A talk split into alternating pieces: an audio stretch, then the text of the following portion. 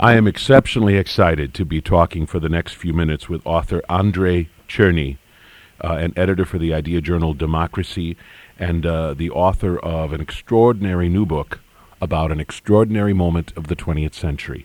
The book is called The Candy Bombers. And uh, you probably need to read the subtitle in order to know exactly what this story is about. The untold story of the Berlin airlift and America's finest hour. In it, we hear of the besieged city of Berlin in 1948 and 1949, and of the incredible undertaken, uh, undertaking by the Americans to airlift much needed, desperately needed supplies uh, into that uh, uh besieged, blockaded city. It is an incredible story inspiring, and uh, there are also d- darker shadows to the story, a very complicated story, which in the end helps us appreciate all the more that this uh, undertaking was accomplished as well as it was. And uh, we have um, Andrei Cherny with us for the next few minutes to talk about his book, again called The Candy Bombers. Andrei Cherny, we welcome you to the morning show. Well, good morning to you and, and all your listeners. I think it is especially intriguing that you uh, end the title of the book, America's Finest Hour.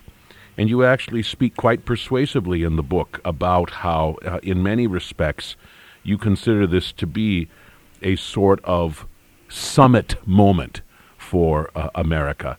Tell us more about what you mean. Well, a- as you described, this is really the perhaps the moment of greatest unalloyed goodness in American history.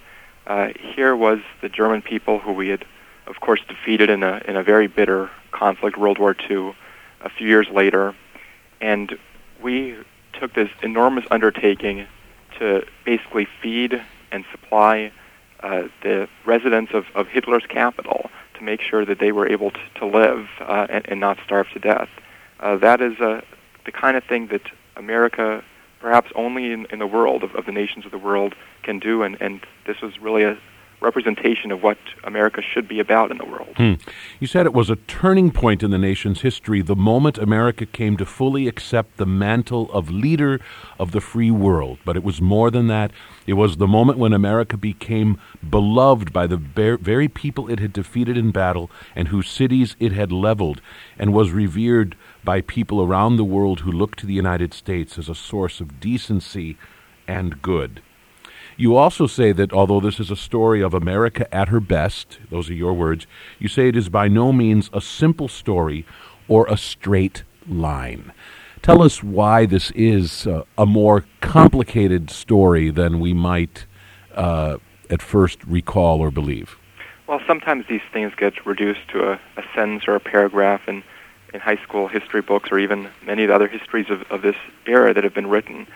But uh, it was, of course, was was not a simple story, and in, in my estimation, that makes it uh, something even more inspiring.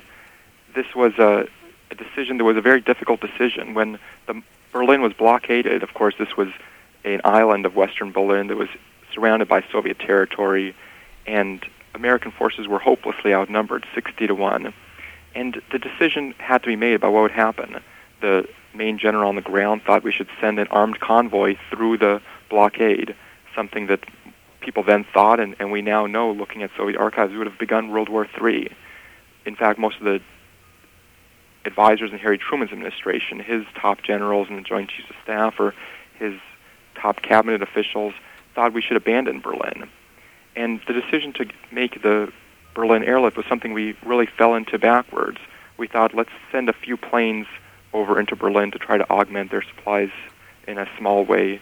And that those few planes stretched out for a couple of days, and then we did it for a couple of weeks, and then months, and eventually we were able to do it for a whole year. But uh, it was not something that we went into knowing really what we were doing. And all these people in the book, whether they're people like Harry Truman, whether they're uh, people who are unknown today, uh, they're they're complicated characters, and they make their mistakes in, in the book as as the readers will see. But in some ways, as I said before, that's what makes it so inspiring because they weren't these great people we put on a pedestal. Uh, they were human just like the rest of us, and yet they figured out uh, how to, at that moment that it mattered most, combine America's military and its moral might uh, in a way that had people all over the world believing that America was the country they should emulate and admire. Hmm. You list in the introduction to the book some of the pivotal figures, beginning with this accidental president, uh, Harry Truman, uh, James Forrestal, Secretary of Defense, uh, Bill Tunner, a military organizer, uh, Lucius Clay, a, a, a general uh, stationed in Berlin, and uh, the most famous of the pilots, Hal Halvorsen. You said it was these unlikely men who improvised and stumbled their way into inventing a uniquely American approach to the world that, to echo what you just said, married the nation's military and moral might. I mean, it's interesting when we hear terms like improvising and stumbling uh, to to describe something which ultimately was a great success. Sounds uh, familiar. it sure does, doesn't it? You begin your book. The first chapter is called "The Banks." And I think some people will be, I, I think, pleasantly surprised as I was that in a book about the Berlin airlift, you actually begin your book in the spring of 1945. Uh, explain to our listeners why this section of the book is called The Banks. Well, the, bank, the book is div- divided up into uh, three sections, and each have a, a river kind of theme the, the, the banks, and then there's the bend, and at the end there's the bridge. But this book is called The Banks because it starts off right at the River Elbe, which is the dividing river between Germany, west and east, and that was the place that Soviet and American troops linked up at the very, very end of World War II. The Soviets, of course, coming from the east, battling back the Nazi forces, the American troops coming from the west, from D-Day and Normandy onwards. And this was the moment that these two great armies uh, met, and they met in a spirit of great friendship. But you say the war was not yet over, and the bliss on the Elbe was premature. And of course, it was probably premature in more than one respect. I mean, not only was World War II actually not officially concluded, but you're probably also alluding to the fact that the Americans and Soviets would very soon find themselves very seriously at odds with one another.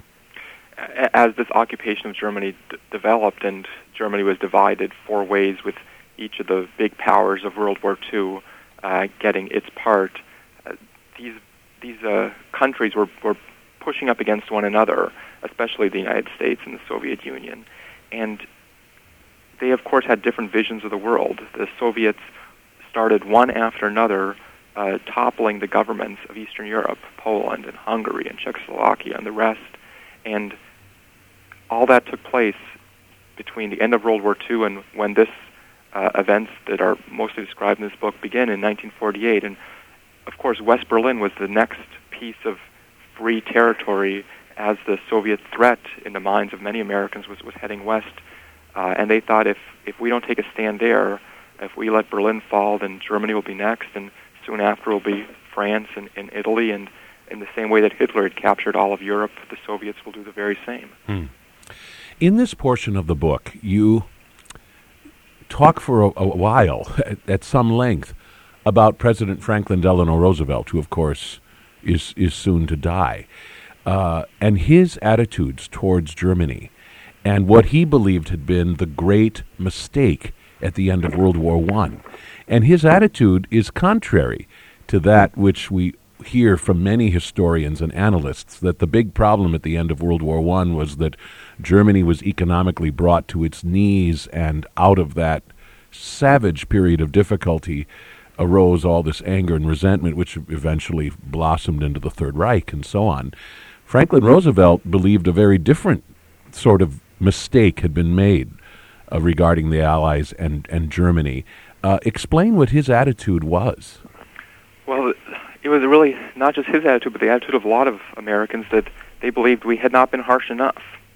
Uh, they believed that we had uh, let the Soviet let, let the Germans off easy, and there was a big debate heading into the occupation of Germany, and even in the first years of the occupation of Germany, about how do we how do we change a country? It's it's a debate that has some resonance for us today, of course, in our current circumstances. But how do you change a country? How do you bring democracy to a country? There was a sense that there was, as Roosevelt put it, a cancer at the very heart of the German people, at the heart of their culture, that made them susceptible to Nazism and, and other forms of authoritarianism. Uh, there, there was the Prussian influence and uh, things like that that that made them very martial and, and made them believe that uh, democracy and freedom were not the right way to go. And in American uh, powers, in American uh, officials, among American officials, there was this big discussion about do we get rid of this cancer through harshness, or do we do it by uh, economic incentives, by helping the German people succeed economically? And I think that it turned out that, that neither was, was really the right answer. That what we eventually did was by this spirit of kindness that we showed in the in the Berlin airlift. Hmm. Yeah, Roosevelt, you quote him as saying that uh, Germany would be best taught the ways of democracy at the point of a gun, and at another point you quote him as saying.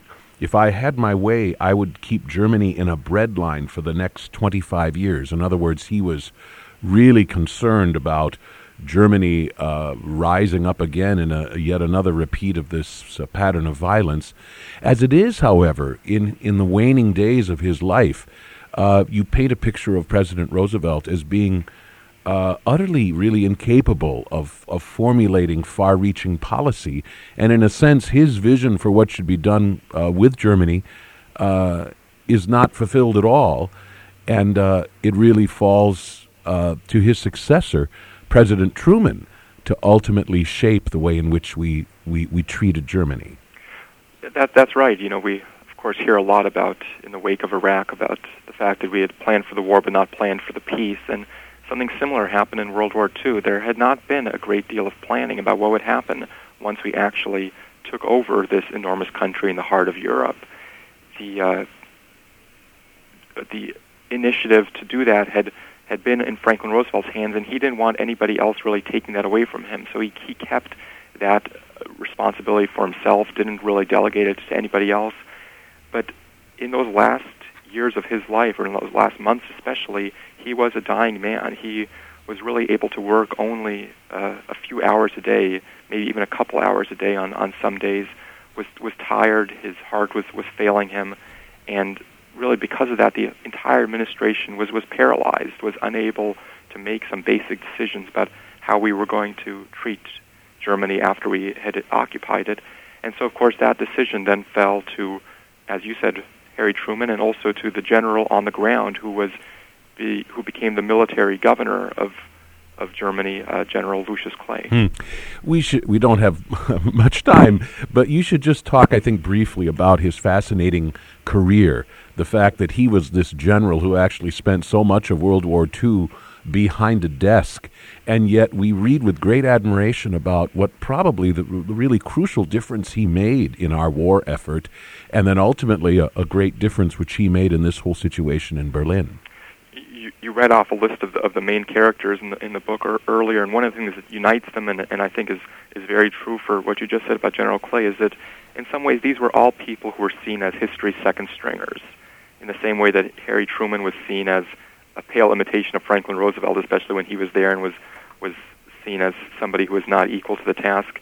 You had General Clay coming in after the great heroes of World War II, people like Eisenhower and Omar Bradley and General Marshall and, and others and he was seen as really somebody who was not equal to the task. He had never faced combat, had had been really desiring to be getting into the battles of World War II, and had, because of his enormous organizational abilities, been kept on the war front. First, being in charge of the supply of the American forces, everything from pairs of pants to tanks that were needed to keep an army going, and then was in charge of uh, making sure that things uh, in the United States were were running during wartime as well in our own economy. And he was then given the responsibility for uh, running Germany, and nobody thought that anything involving military strategy would be involved or involving diplomacy. He was given the task because they thought it was uh, really going to be just a an, a job of, of being an administrator, of being a bureaucrat. And he was a good one. And he was a great one, but in fact, he had to use skills that nobody ever thought he had and that most people thought he didn't have uh, it, when it counted most at this very sensitive crisis, the closest we ever came to World War III, perhaps more so than even the uh, Cuban Missile Crisis. Hmm. And I, I, that's an interesting characterization of, of those sort of second stringers of history uh, for whom ticker tape parades are not given, and yet who figure so prominently, who in many cases make the crucial difference. We're speaking with Andrei Cherny about his book, The Candy Bombers. I want to read uh, a very striking portion of the book in which you describe Berlin at the end of World War II. Not since the pinnacle of Rome had one city ruled over so much of Europe. Never, not even when Rome was pillaged by barbarians, had a city fallen from such heights so quickly. And when Berlin's invaders came, it was not a civilization that was destroyed, but civilization itself, or at least its crude veneer, that vanished. Speak a moment more about Berlin at this moment in time, just ahead of the blockade, which of course plunges it into even further difficulty. It's it's hard to remember, but as you said, you know, Berlin was one of the great cities of the world. It was, in area at least, the largest city in the world, and its uh, people in the years before World War II began were among the most sophisticated. You had great artists and scientists like Albert Einstein living there. Great place of culture and technology. More telephones there than any place else in the world, and the successive bombing of American planes and British planes, and then the Soviet in- invasion, the Russian invasion, all but leveled the city. 75% of its uh, housing was uninhabitable. It was, when you looked at it, really just a, a city of a, a few kind of stubs of buildings left over, basically pockmarking a sea of, of debris. Uh, you had wolves roaming the street. It had become the, the crime capital of the world. Murders and robberies were uh, very prevalent. And for the three years before the Berlin blockade, people were just barely surviving. Ration levels way below what the United Nations said was necessary to prevent starvation. Uh, people were really just trying to have the most meager of existence. And that was why everybody, both the Soviets as well as the Americans, thought that once that Berlin blockade went into place, the people of Berlin would quickly fold. They would return to their authoritarian roots that we talked about before. They would turn themselves over to the communists just so that they would not even fall into more despair. But one of the great uh, parts of this story and why the airlift was so important was that it inspired them to keep going. Hmm. And they took a stand against communism and for their own freedom. They demanded that they wouldn't have more food, which they would have had if the blockade had ended, that they would keep on being hungry in order to hold on to that measure of freedom that had been so hardly and so difficultly won for them. Hmm.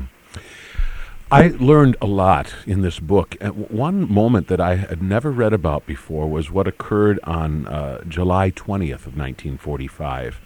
This was when uh, President Truman went to the American sector uh, of Berlin to officially raise the American flag in conquest over the German capital in a very brief ceremony, which of course could have been handled in any number of ways, and it could have unmistakably conveyed the uh, the message of "you have lost and we are victorious."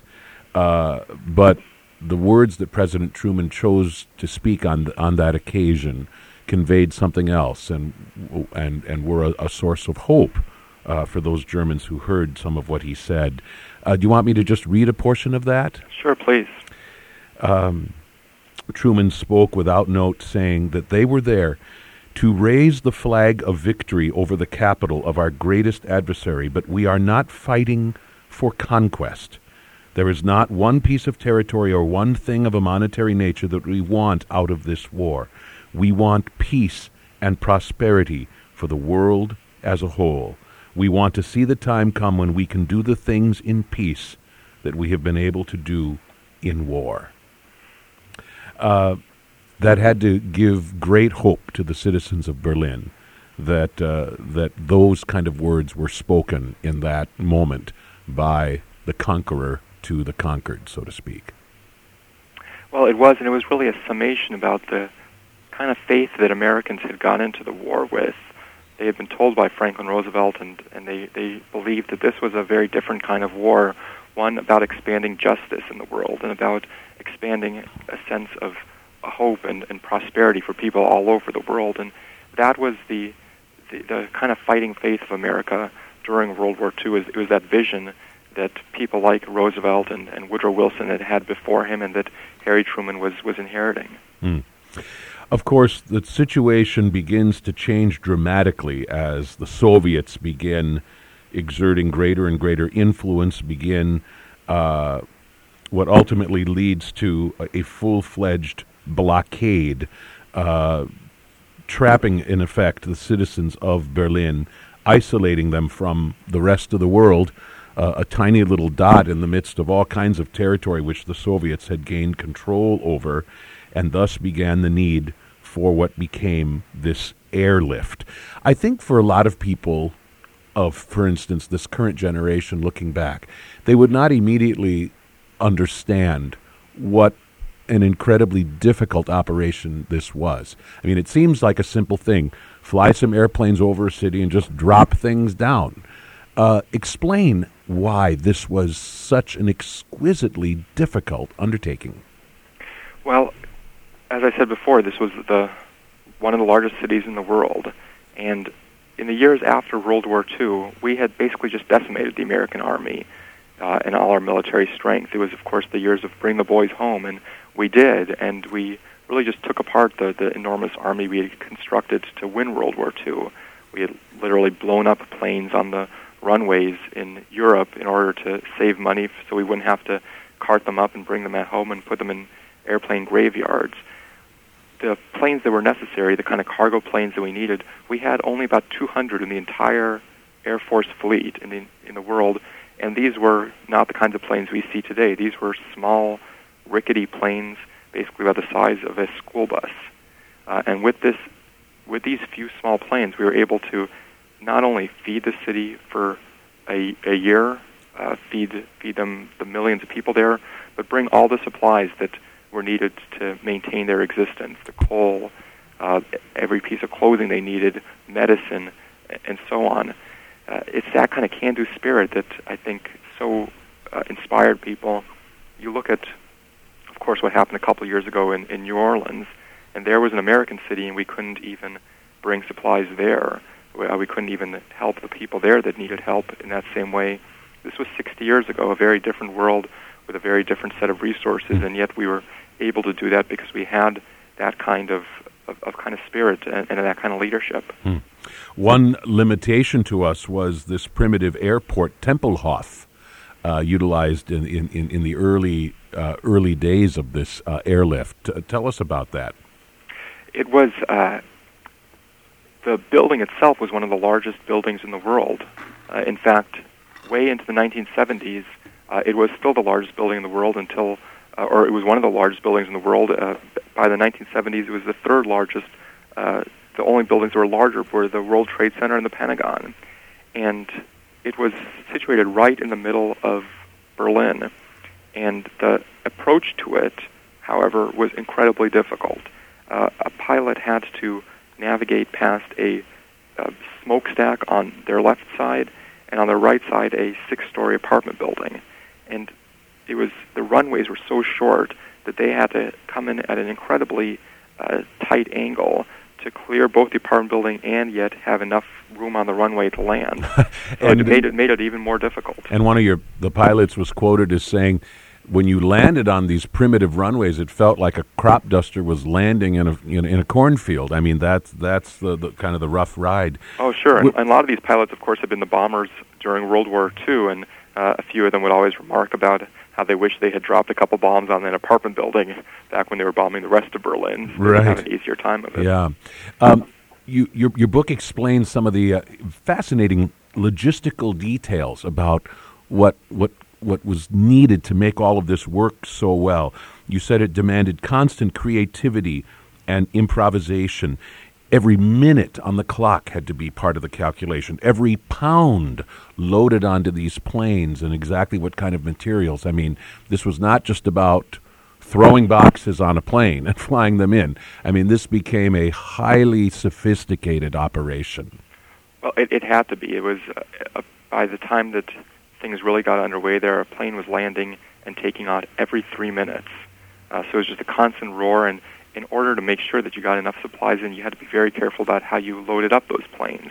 You could fill up the uh, room on a plane with uh, pasta or something lightweight like that, and you'd waste a lot of space, or you could fill it up with bags of coal and you'd be too heavy. So you had to combine loads in order to get the optimum amount on each plane and make sure that it was still flyable. And uh, it was an enormous logistical undertaking. Uh, really, the uh, one of the reasons people thought it couldn't work was because nobody could really figure it out. The one person in the world who thought that it could work was, in fact, the person they eventually put in charge of the uh, airlift, Bill Tunner, who you mentioned earlier. And he was this logistical genius uh, who was able to finally figure out how do you turn this operation into something that was haphazard and fly by the seat of your pants uh, into something that was just a enormous assembly line. The public face of this airlift uh, was this uh, kind-hearted uh, and courageous American pilot by the name of Hal Halvorsen, who had an interesting moment of truth. Briefly describe that to our listeners when he realized that there could be something else that could be part of this airlift that might make a tremendous difference for the children of Berlin. He was uh, where we get the title of the book, The Candy Bombers, from. He was an anonymous 27 year old pilot. Uh, we mentioned him earlier before. And as I was saying, this was such a rigidly regimented operation. He'd always been a stickler for the rules. Uh, uh, somebody, uh, uh, somebody who had made his career by always doing the right thing and was uh, very much of that mindset. But he, by accident, met some children along the fence of Tempelhof Airport, which we were just talking about, and he promised them on the spur of the moment that he would drop them some candy. Uh, these were, of course, the children, five, six, seven years old, whose only experience of America had been the country that had bombed them during the war and then occupied them in the years afterwards. And most of them at that, at that age had never tasted chocolate before, never tasted a stick of gum or a piece of candy, had lived in this really terrible existence. And he said he would drop them some candy from his plane as he went over. This was, of course, very much against the rules. Uh, and yet he secretly did so. He tied some Hershey bars and Wrigley's gum to a handkerchief and dropped it out of his plane. He did it again, and he kept on doing it a few more times, and eventually the word got out, and thousands of Berlin ch- children would show up at the airport to try to get one of these little handkerchief parachutes, and they started calling him the candy bomber. And this was the moment, really, that these children then fell in love with America, uh, believed in in us and uh, in, uh, us as a nation, and went home and convinced their parents of it, and it marked the turning point in, in the entire occupation. Hmm. I had the great privilege of meeting uh, a priest and musician uh, who lives now in uh, uh, Hamburg, who remembers that airlift so vividly as a young young man, and uh, ever since has worked tirelessly to forge friendship between Americans and Germans. In his case, through music by bringing his young musicians from his school over to America and welcoming American musicians uh, to his country. And of course, this uh, friend, acquaintance of mine, Pater Anselm, is just in one in a sea of Germans who must have been so powerfully affected by this moment in history. Well, Hal Halvorsen, we were just discussing, he was 27 at the time, and now 60 years later, on this 60th anniversary, he's 87 years old. He still has more energy than you and me combined, and still flies his own plane, and he uh, goes back to Germany a few times a year. I went back with him on one of his trips, and it was just amazing to see people in their 60s, uh, 65, 66, uh, who had been, of course, the children that had had gotten the candy from the airlift or who had otherwise been saved by the airlift, and they would come up to him with, with tears in their eyes uh, and tell him about what that little gesture meant to them in their lives, how it had inspired them, how it had given their hope, and how it really marked a sea change in how they viewed themselves and their really just horrible existence in, in Berlin. The idea that somewhere out there people believed in them, cared about them.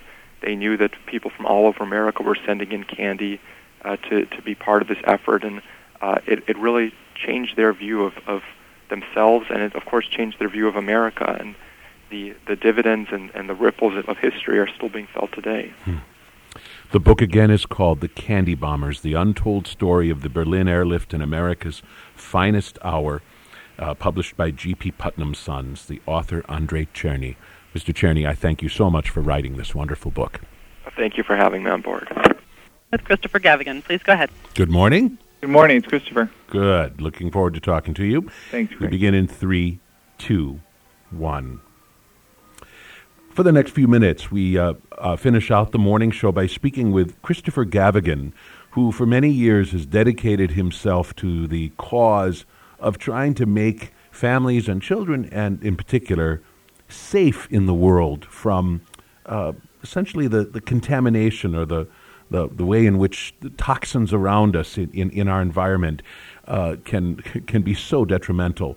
Uh, he has a, a, a guide called Healthy Child, Healthy World Creating a Cleaner, Greener, Safer Home, which might be a very, very uh, uh, profound benefit to, to you and your family. He heads up a, a nonprofit foundation called Healthy Child, Healthy World, which also serves this very same cause. Christopher Gavigan, we welcome you to the morning show. Thank you for having me. Uh, ahead of uh, digging into some of the specifics in your guide, I wonder if you could just talk for a moment about one thing which I think has a lot of people worried, namely that all kinds of people, businessmen, etc., are sort of climbing aboard this environmental bandwagon at the moment, and some of them uh, with with better resources than others. And this whole phenomenon of greenwashing of Yeah. putting the picture of a pine tree on, on the label of your product and calling it uh, environmentally safe, when in fact it might it might not be. Um, I wonder if uh, how serious a problem you think that is, and uh, uh, I, I, I certainly think it's a concern. I think it's a very good point to bring up, and I think as as consumers, come into the marketplace and you you're finding a lot more green products, which is fantastic because a lot of those companies do have good intentions. But as you said, a lot of the companies also are doing it just because it's trendy or it's a market opportunity. And I think this is I, I hope that this is a movement that can, can people can understand that it's not only about about the things you buy. It's not only green consumerism, but it's about the things you don't buy and it's how you express your values. And but when uh, in the choices that you're making when you do have to buy. And um, and in this book, we talk about how to become a better label reader, how to understand what people are talking about, and some of the specific phraseology that is being brought to the marketplace. And then we have an incredible resource section that vets a lot of these companies and said and says and promotes and talks about the people that are doing the good work, um, because people need to understand that uh, it's powerful when you're supporting a company that uh, has their environmental and um, a, a lot of their morals aligned to uh, their their consumers. you come to this as a, a former science teacher, I think. Yes. And uh, and it's of course important that one brings a good dose of scientific know-how and caution to, to this whole area, and particularly right. when it comes to, to making decisions or making sweeping statements about what is good and not good for people to be doing. You're absolutely right. And, and as an organization, this nonprofit organization has existed for almost 20 years in doing just that, is working with the scientists, working with the researchers and the thinkers and the health experts, and really collecting that data and then disseminating it and translating it into um, actual layman speak. I, I mean, I've read tons of white papers, and they're absolutely nine mind-numbing and uh, the average person can't be held accountable for understanding that type of language. So what we've done with this book is really translate it and brought it to you in a way that's palatable and understandable. I know that uh, among the things that uh, a reader will find in, in your guide, five key easy steps to a greener home. Tell us about those five steps. Well, these are steps that I, I, the, the concept are is if you start with these five things, then you're going to start gaining momentum and and uh, understanding a lot of other things because everything is interconnected in your home, and the products that you bring in are um, do affect your health. The environment is not somewhere out there. So these five steps, the number one thing is avoiding pesticides and insecticides whenever possible. These are very nasty chemicals um, and known to be quite harmful and detrimental and linked to some severe health ailments. And they have skull and crossbones and danger and warning on the label for a reason is because they are quite dangerous to your health, not only the, the health of bugs. And so um, what we talk about are there are some non-toxic solutions and opportunities in, in the marketplace, but also in your daily behaviors, putting screens on your windows, caulking holes, being attentive to the perimeter of your home, making sure you don't have food and making sure you're cleanly so the ants and the other critters aren't attracted to these things.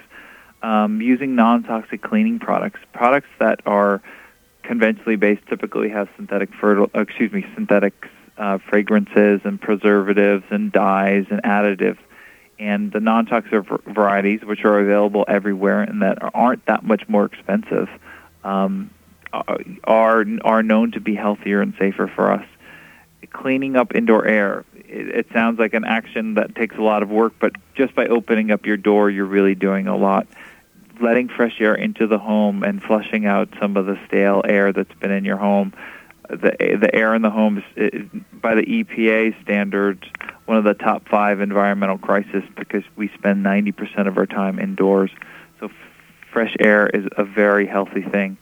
Um, eating more organic foods. Organic foods are uh, are a good thing. You're supporting some great farmers and great people doing good work uh, in, in old methods and getting their hands dirty and in the soil. But it's also organic foods aren't sprayed with pesticides and synthetic fertilizers aren't used to grow them. And so organic is typically also more nutritionally healthy for you. And so um, organic foods are an important thing we talk about and trying to eat as much as you can in that arena. And then uh, being wise with the use of plastics. There are a lot of studies out right now talking about plastics, and it's a big national discussion, specifically with baby bottles and water bottles. And uh, they're ubiquitous in our life, and we have to live with plastic, but we have to also be smart with the types of plastics we're using. And in the book, we talk about the types of plastics and uh, what or what are safer and what are best to avoid. You touched briefly on the matter of cost in uh, one of those items, and, and it and it probably figures in in a fair amount of this kind of thing. Mm-hmm. And certainly, once upon a time, to make some of these choices meant you know actually sh- sharply more expensive products. Right. Uh, is that changing? Is it becoming a little more in line with uh, with otherwise the standard products with which we're more familiar?